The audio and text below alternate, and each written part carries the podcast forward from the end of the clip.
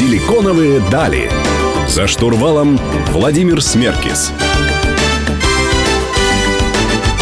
Добрый день, друзья. Сегодня среда в эфире программы «Силиконовые дали». Меня зовут Владимир Смеркис. Сегодня особенный гость. Мы поговорим про онлайн-образование, обучение и мотивацию сотрудников. У меня в гостях Данила Жаров, основатель платформы Motivity. Данила, привет. Володя, привет. Рад оказаться на радио, с которым вырос, и сегодня, я думаю, у нас будет интересный разговор. Сто процентов. Э, ты знаешь, хотелось бы начать э, с такой э, не очень позитивной темы, такой как пандемия, вообще все, что происходит, и как это повлияло на работу. Много компаний ушло на удаленку. Вообще на удаленке эффективно работать возможно? Вот по твоему опыту, по опыту твоих клиентов, как это происходит? А, конечно, возможно. Многие компании показали, что это возможно, даже нужно, и в целом довольно эффективно. Вот э, простые примеры.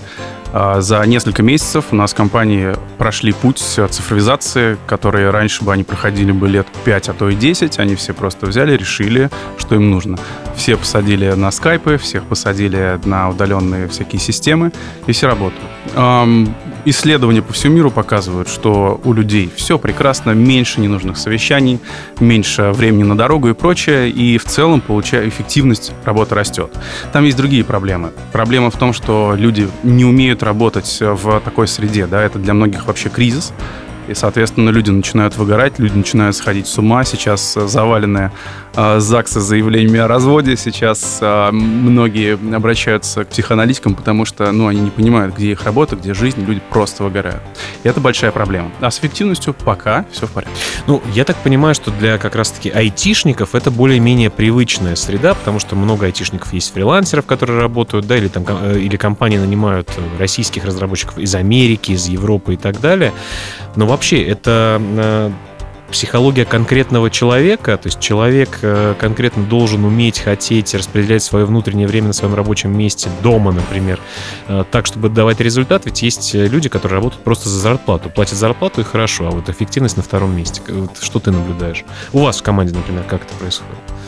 Ну, айтишники в этом плане э, хедлайнеры всей этой революции, которая происходит, очевидно, и для многих не пришлось привыкать к новым реалиям, потому что в IT-компаниях э, для всех тех интровертов, которые там есть, и в погоне э, создавать лучшие условия для э, сотрудников э, HR-бренда стали людей отпускать на несколько дней в неделю домой или в свободном графике. Кто-то говорит, окей, работайте с Бали. То есть это не новость. А другое дело, что сейчас это вынужденная мера и, скорее всего, наша новая реальность. Соответственно, как было, например, у нас.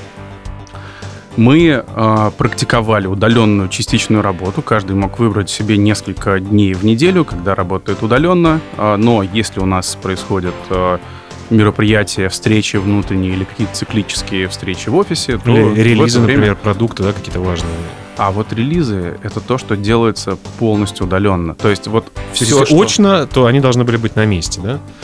А, очно это иногда нужно все-таки с людьми встречаться и общаться. Мы все равно пока а, животные стадные, и нам необходимо как-то вот какой-то контакт иметь. И средства, которые это полностью заменяют, а, делают это общение с командой вот таким же эффективным, там, по Zoom, например, ну, это невозможно, это совершенно другое. В будущем, возможно, мы к этому адаптируемся. Сейчас вот как информация, да, у нас часть информации приходит с тем, что мы слышим, видим, чувствуем, жесты, все это играет свою роль. Соответственно, когда этого нету на э, ВКС, видеосвязи, ну, соответственно, контакт э, начинает, он становится просто другим. Так вот, в общем, у нас э, было так, мы практиковали это, мы при этом всегда были, несмотря на то, что мы работаем в онлайне, мы были компании, работающие в офисе, мы хорошо росли и в декабре заключили контракт на большой крутой офис, потом, ну, его стали ремонтировать под нас, мы заключили долгосрочный контракт, и в марте мы там встретились на один день, подняли бокал и больше там не виделись никогда, потеряли кучу денег. Вот. Но для нас это никак не повлияло на бизнес. У нас как люди туда Ушли из офиса, так все и произошло. Все, все вся работа от ноутбука. Знаешь, чем больше живу, тем, собственно говоря, понимаю, что мир не будет прежним. В частности, читаю про молодежь, которая может встречаться друг с другом, ни разу друг друга еще не видев, да, там, знакомиться в Тиндере, в социальных сетях и так далее. Ну, давай об этом, обо всем поговорим чуть позже. Друзья, напомню, в гостях Данила Жаров, э, меня зовут Владимир Смеркис. Вернемся совсем скоро. Оставайтесь с нами.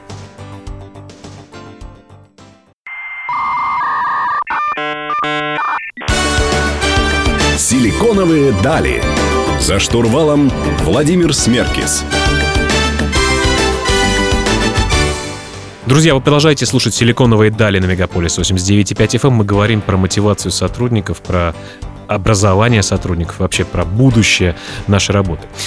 Данил, скажи, пожалуйста, рабочее место будущего, какое оно будет? Э, потому что понятно, что, наверное, спрос на классические офисы, вот по твоему примеру, как ты рассказал э, чуть ранее, офисы все меньше и меньше ощущений будут нужны. Так ли это? И вот где среда для людей, в которой они могут эффективно работать, не находясь в офисе в большом, с большим количеством людей? Ну, конечно, мечта всем оказаться с ноутбуком где-нибудь на побережье, вот, но реальность наша такова, что у нас есть э, дом, семья, и вот как-то это все надо сочетать, да, соответственно, э, первое, что мы видим сейчас, сейчас все разбежались по домам, сейчас многие столкнулись с тем, что дом на самом деле не всегда удобно работать, потому что там много факторов. Кричат и лают? Отвлечения там кричат и лают, конечно, да, и, э, ну, например, а, одна из тенденций, с которой сейчас столкнулся рынок, то, что стало, стало расти потребность в небольших коворкингах в спальных районах.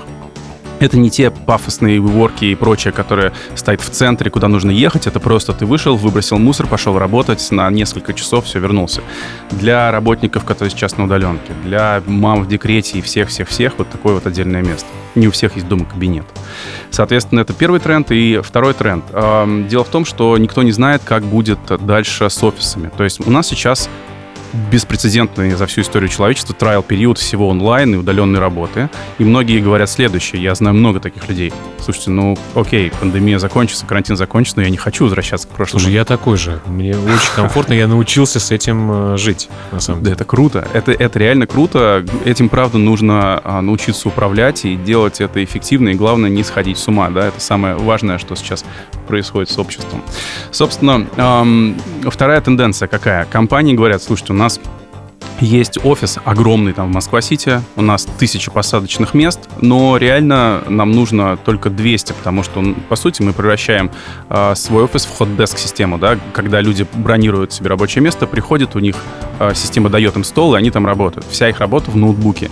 Ну, в лучшем случае у них есть какой-то локер с их документами, с чем-то, что они могут достать и убрать, и у них нет фиксированного места. В итоге что, что получает бизнес? Он получает, во-первых, Э, соответствие запросам людей, работать в более свободном графике. Во-вторых, сокращает в пять раз э, э, арендные площади, что очень выгодно. Но тут возникает вопрос. Люди, которые работают дистанционно, они отваливаются от команды, они уже не понимают, Всей на кого корпоративной культуры в том конечно, числе и так далее. Конечно. И вот тут огромный вопрос. Есть два решения для этого. Решение номер один, это то, как раз чем мы занимаемся, это выстраивать такой digital workplace, в котором люди будут погружаться, тереться об эту культуру, будут общаться, и они будут ближе друг к другу. Не, не тот интернет, который просто был базой знаний и максимум телефонами сотрудников раньше, да, с фотографией и напоминаниями о днях рождения, это реально уже такая социальная среда.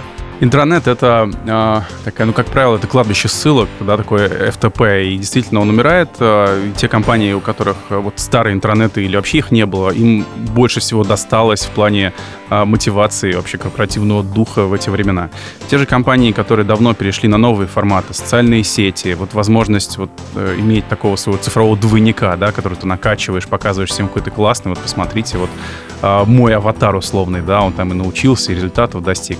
А, вот а, а, люди к таким, к таким системам, они больше прикипают. Более того, у нас есть крутая статистика это когда люди в нерабочее время, вне своего графика, проводят по, ну, где-то в среднем по 20-30 минут э, в день и там даже до 20-40 часов э, в месяц вместе с компанией в нерабочее время. А если э, посмотреть на эти цифры, это огромная ценность для бизнеса, которая измеряется деньгами. Ну и вернусь все-таки к офлайну. А что сейчас будет тоже происходить однозначно, когда компании будут строить небольшие офисы, куда будут люди приходить периодически, периодически, совершенно изменится подход э, к ивентам в этих офисах, потому что человек, точек касания с человеком будет меньше. Соответственно, они должны быть максимально яркими. Поэтому... Оффлайновых. Оффлайновых, да. Если я пришел в офис, такие мне дали какой-нибудь фирменный мерч, у меня бизнес-завтрак крутейший, у меня лучший опыт в офисе, и вот туда, я считаю, перейдет ивент, будут больше создаваться какого-то вот точек притяжения в офисах, чтобы люди иногда, но ярко туда приходили и чувствовали, да, моя компания, я хочу с ней. То есть каждый день 8 марта или 23 февраля фактически? Абсолютно, конечно. Слушай, ну ждем тогда. Пандемия не останавливайся, давай э, двигайся дальше. Как бы не убивай людей, конечно, но все-таки для сотрудников, для людей в офисе это праздник какой-то, по мнению Данила Жарова. Друзья, меня зовут Владимир Смеркис. Мы продолжим диалог э, в следующем блоке. Оставайтесь с нами, вернемся совсем скоро.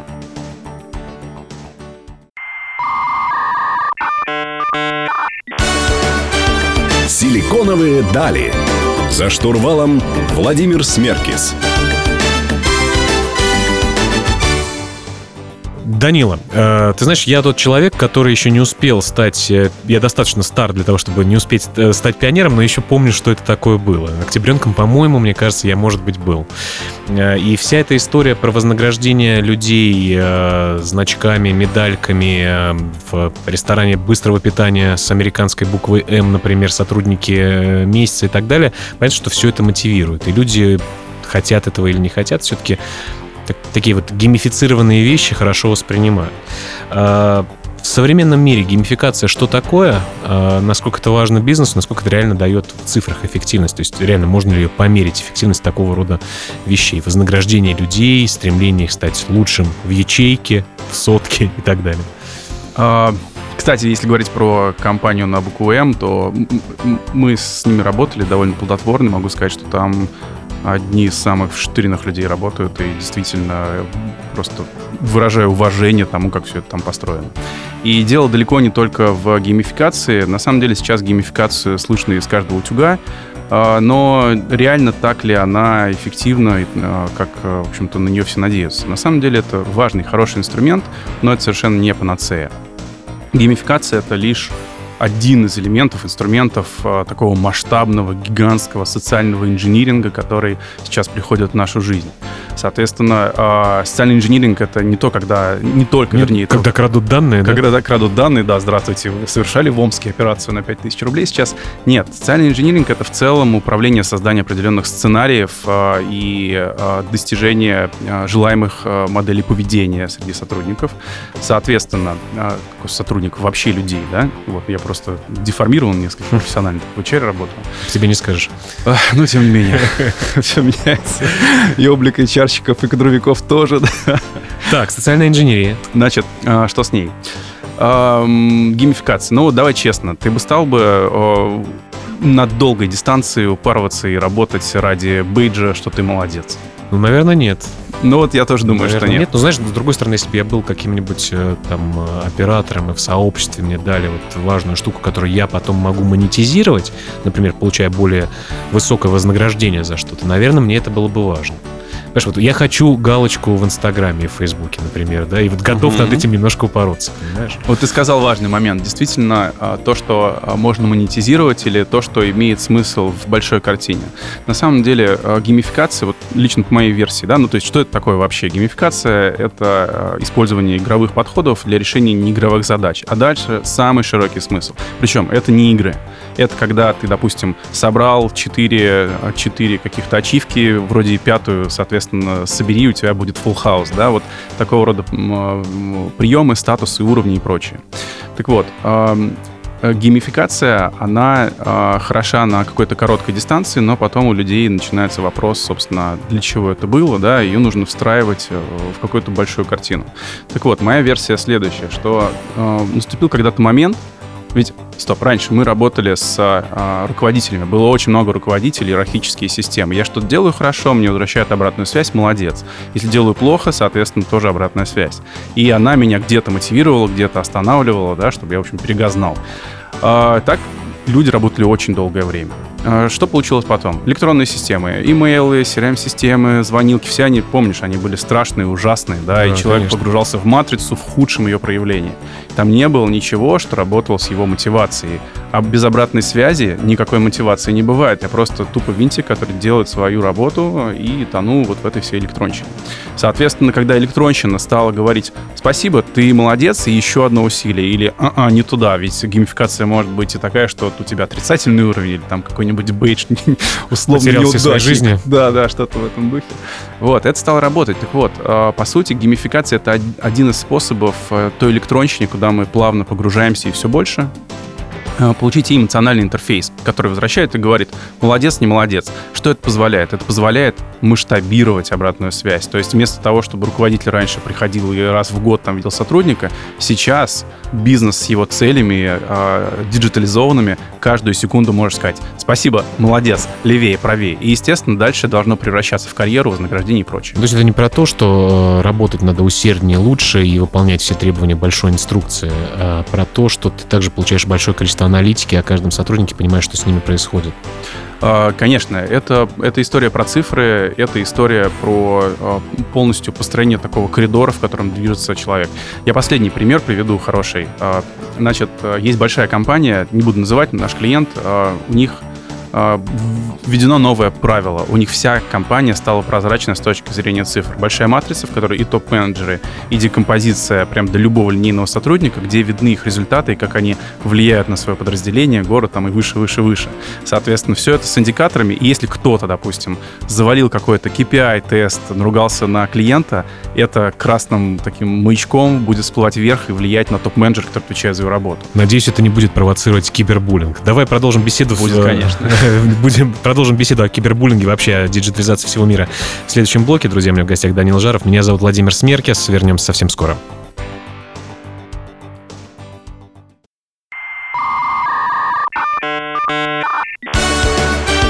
Силиконовые дали.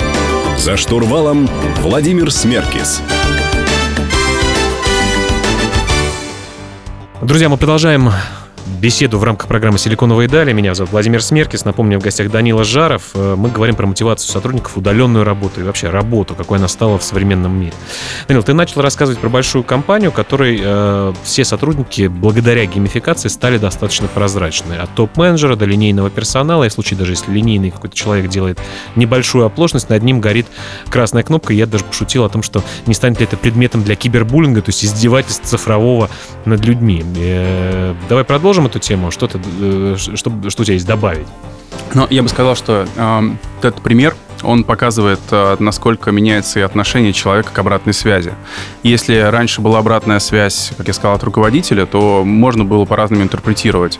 Он ко мне относится честно, нечестно, как угодно, можно обидеться. Вот новый термин такой цифровая объективность. Ни у кого не возникает сомнений, то, что посчитала система, если ты понимаешь критерии этого, это довольно честно и прозрачно. То есть как, как в спорте, да, условно говоря, например, э, бег или плавание — это объективный спорт, где кон- за конкретный промежуток времени ты добегаешь с точки или доплываешь с точки А в точку Б. А в футболе уже большой вопрос, да, как бы как ты попал в команду, нравишься, не нравишься, помогали ли родители красить стены на стадионе, да? Да и вообще судью намыло периодически, да. да вот недавно произошло. Ну, собственно, а, цифра, она объективна. Цифру нету смысла никому говорить, что здесь э, как-то ко мне не так отнеслись, потому что все метрики считываются.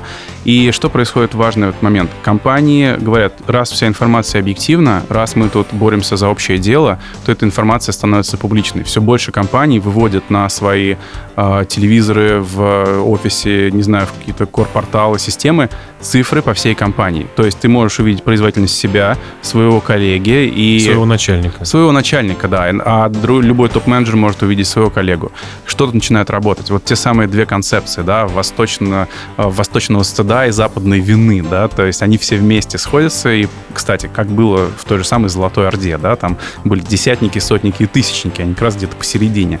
Собственно, если один кто-то свои результаты э, объективно измеряемые э, заваливает, это влияет на всю его команду. В итоге, я же говорил сегодня про социальный инжиниринг, вот, ну, пожалуйста, мне стыдно подвести команду, я не хочу, чтобы меня винили, и вся стая начинает все это регулировать. Но здесь еще большой вопрос изучения психологии вообще, потому что, знаешь, много споров, в том числе, например, про прозрачность зарплат в коллективе. Кто-то говорит, что все должны понимать, что если, я не знаю, уборщица плохо помыла пол, э, и у менеджера по продажам плохое настроение, соответственно, он не выполнил KPI, как бы вот эта вся зависимость, все должны знать, кто сколько получает, и вот бонусы, и все остальное. С точки зрения психологии и вот локальной, э, локальных э, таких дум о нравственности, вот нет здесь, знаешь, какой-то проблемы?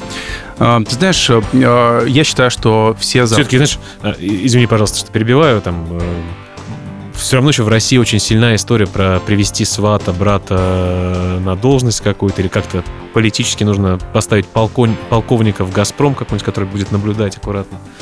А, я очень надеюсь, что это пере, такой переходный период. А, вообще, по закону, чтобы ты знал, если Э, у нас с тобой одинаковая должность, мы должны получать одинаковую зарплату, и мы, соответственно, не знаем.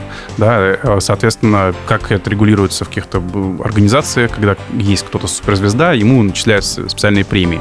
За что начисляются премии? Вот тут вот вопрос прозрачности. Если они за связи и красивые глаза начисляются, то это нехорошо. А если они начисляются за то, что кто-то делает просто больше работы и ответственнее? Слушай, ну это справедливо. Потому что действительно можно сказать, что на одной должности кто-то справляется лучше, более эффективен, кто-то нет. И вот тут вот вопрос, как будет в принципе выглядеть специалист будущего. Будет ли это наемник, который будет жить в рамках постоянной ставки и понимать, что у него есть э, там трудовое расписание и регламент, либо это будет человек, который понимает, разделяет ценности компании, и он работает, и он получает выгоду, пока он приносит ее компании. Ну, согласен с тобой. С другой стороны, не все люди рождены с равными возможностями, там, физическими, умственными и так далее, да, и, конечно, людям э, это может, прить... это, это может быть сложно. Это может быть сложно для жизни в честном обществе. Я целиком разделяю вот твое, твое представление о будущем. Но вот боюсь, э, ляжет ли это на все общество ровно и будет ли это беспроблемным, как ты думаешь?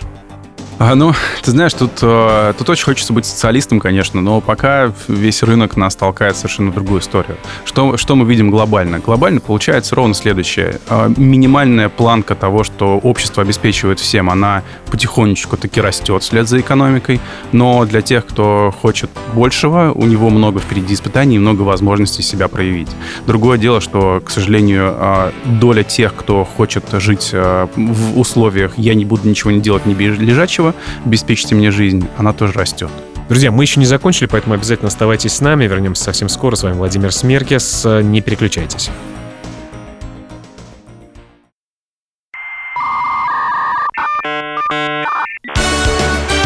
Силиконовые дали.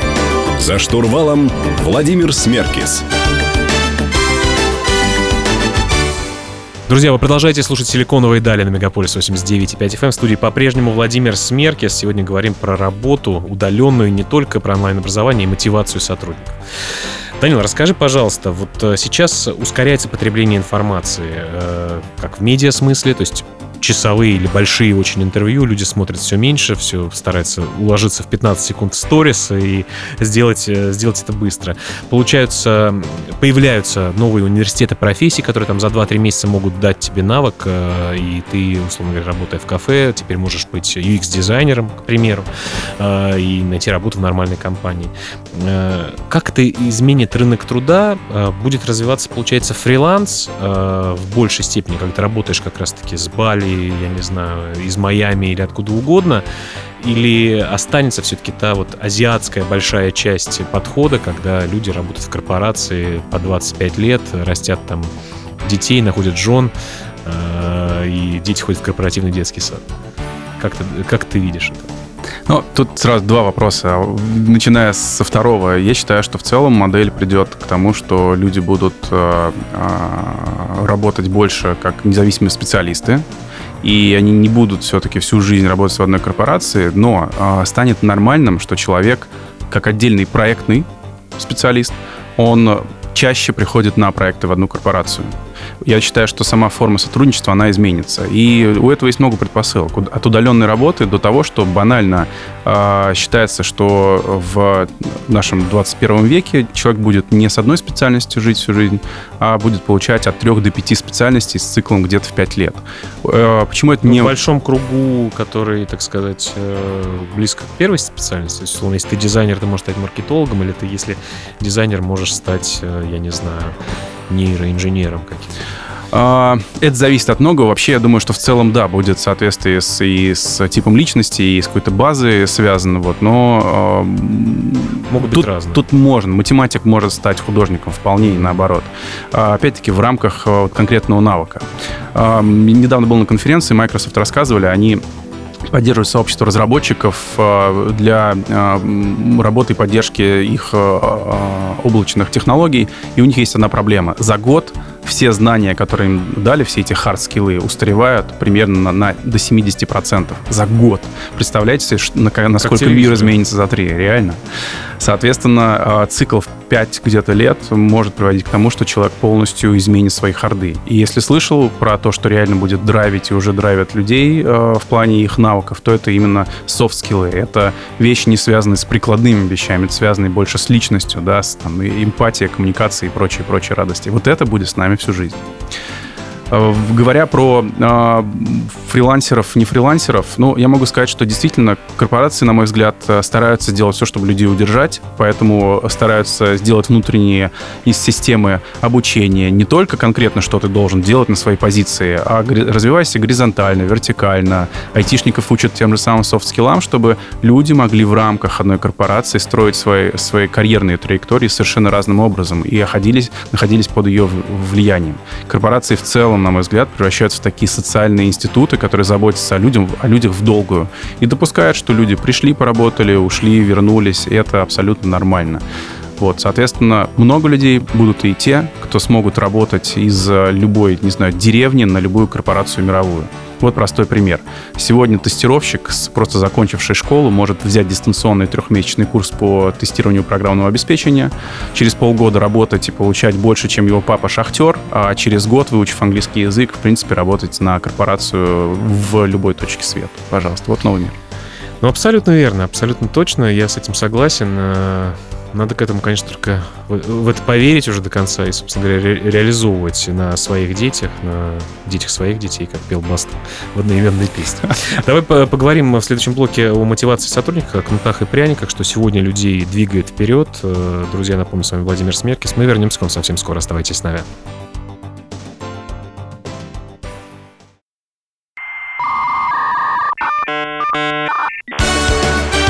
Силиконовые дали. За штурвалом Владимир Смеркис. Друзья, завершающий блок программы «Силиконовые дали» на Мегаполис 89.5 FM. Данила, хотелось бы поговорить про кнут и пряник в современном мире, что людей держит, что их мотивирует, только ли это деньги, что это свобода, еще какие-то плюшки, что их демотивирует. Вот э, как ты наблюдаешь, работая в этой сфере, что для людей сегодня важно? Это очень интересный вопрос. Э, и я вот э, вижу и по исследованию, по реальности, которая происходит, э, о том, что деньги постепенно, особенно если мы говорим про IT или специальности, где требуются высококвалифицированные кадры, деньги становятся своего рода таким комодити, они само собой разумеющиеся. Ну, нет возможности получать высококлассного специалиста и платить ему мало. Так не бывает при всей прозрачности, да, там, позиции, вакансий и прочего. Соответственно, деньги, окей, само собой разумеющиеся. Но что дальше влияет? Коллектив, сам проект, э, не знаю, атмосфера в офисе или, э, опять-таки, в онлайн-офисе, да, возможности свободы и ответственности, которые дает компания.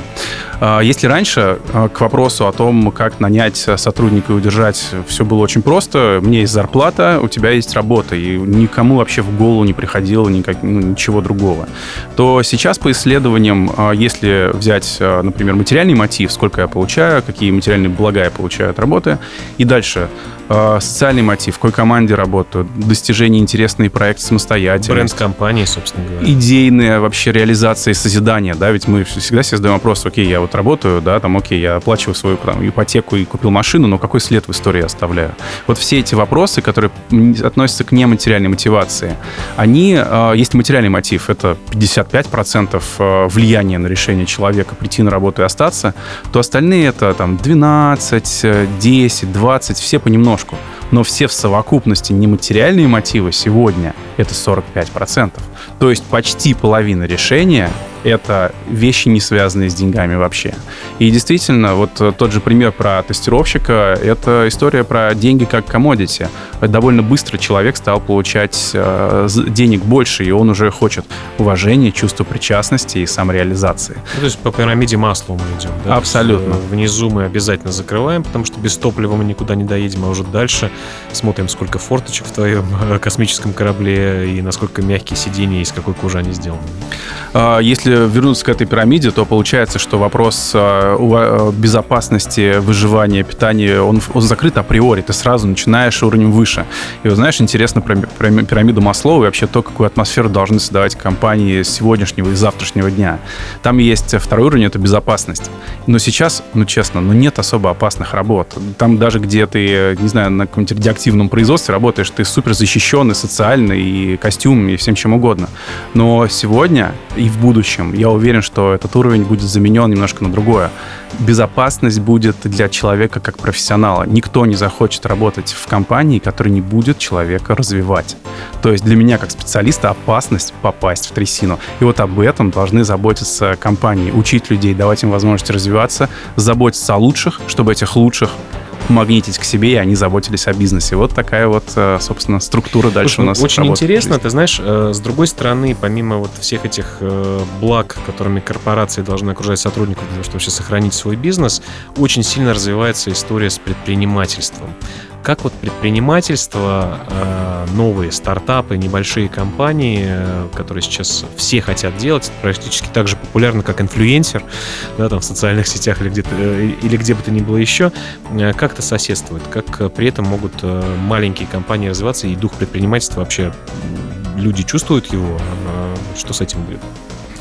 А, я считаю, что предпринимателей становится все больше, несмотря на то, что многие бизнесы сейчас закрываются, просто появляются новые. Предпринимателем можно стать, э, действительно, закончив какой-то курс, э, открыв самозанятый статус, ты уже предприниматель. Да, сначала такой ремесленник, потом собираешь команду. Все это происходит, э, и даже компании, такие как ВТБ, как Сбербанк, что они делают? Они внутри делают специальные такие стартап-хабы, в которых они говорят, слушайте, есть проект, приходи, будет внутренний стартап, сделаем потом спин внедрим к себе или просто продадим. И действительно, корпорации опять-таки, да, что они делают? Они пытаются людей, все, особенно ярких, талантливых, мотивированных, удержать тем, что они скажут, пожалуйста, деньги, возможность сочетать с работой, только не покидай нас, друг. Получается, все, все, все вот те старые вещи из Азии, условно говоря, про то, чтобы в одной экосистеме человек комфортно существовал и все свои треб, э, потребности осуществлял, они все-таки вот в новом виде до сих пор продолжают жить. Ты знаешь, да, они живут на основе э, такого рационального выбора. Я выбираю, потому что мне хорошо, и я буду с этой командой. Это не вопрос привязанности, потому что меня осудят или там что-то, да. Я не с брендом навсегда, который меня поднял. Мне хорошо, значит, я с тобой. Ну, самое, э, самое главное, друзья, чтобы вы были здоровы и счастливы, и гармоничны. Э, Данил, спасибо тебе большое за интересную беседу. Друзья, напомню, у меня в гостях был Данила Жаров, основатель платформы Мотивити. Меня зовут Владимир Смеркис. Каждую среду в 15.00 на Мегаполис 89.5 FM эм выходит программа «Силиконовые дали». Прощаюсь с вами на неделю. Всем пока.